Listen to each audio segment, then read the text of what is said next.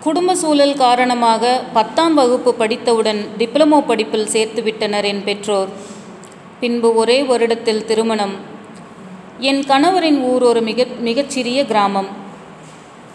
ஆசிரியையாக வேண்டும் என்று ஆசை இருந்தது. டிப்ளமோ முடித்த எனக்கு ஆசிரியர் ஆசை கனவுதான் என்று தோன்றிற்று. என் தோழி மூலமாக அபாக்கஸ் பயிற்சி பெற்றேன். பின்பு ஒரு அபாக்கஸ் அப் அகாடமி துவங்கினேன். பாதி ஆசிரியையானேன்.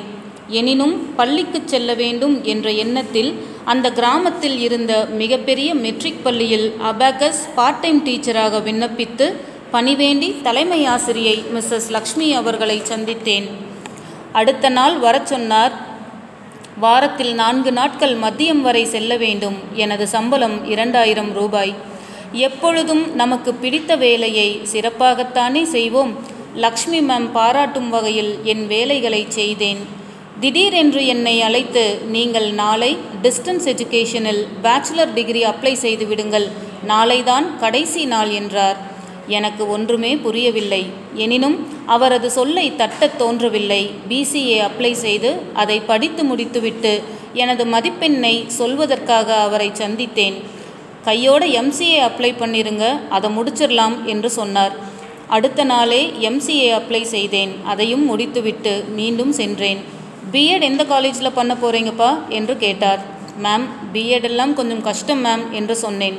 கஷ்டப்படாமல் எதுவும் கிடைக்காது ஜெயந்தி. கொஞ்ச நாள் கஷ்டப்படுங்க. தப்பில்லை என்றார்.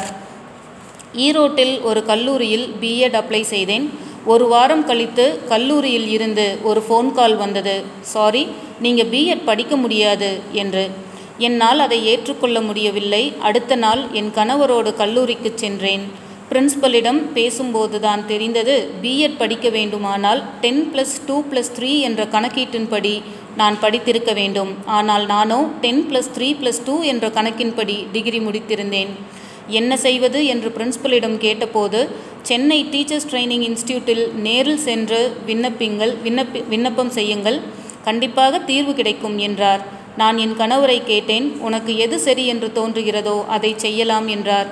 சென்னைக்கு செல்வதா என்ற தயக்கத்துடன் சுற்றி முற்றி பார்த்து கொண்டிருந்தேன். அப்போது அங்கு இருந்த மாத கேலண்டரில் விவேகானந்தர் படம் இருந்தது. அவர் சொல்லிய வாக்கியமும் இருந்தது.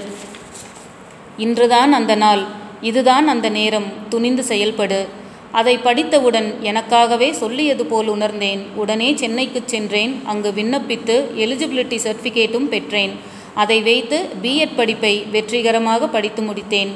யாருக்கும் கடவுள் நேரில் வருவதில்லை தூதுவர்களை அனுப்பி வைப்பார்.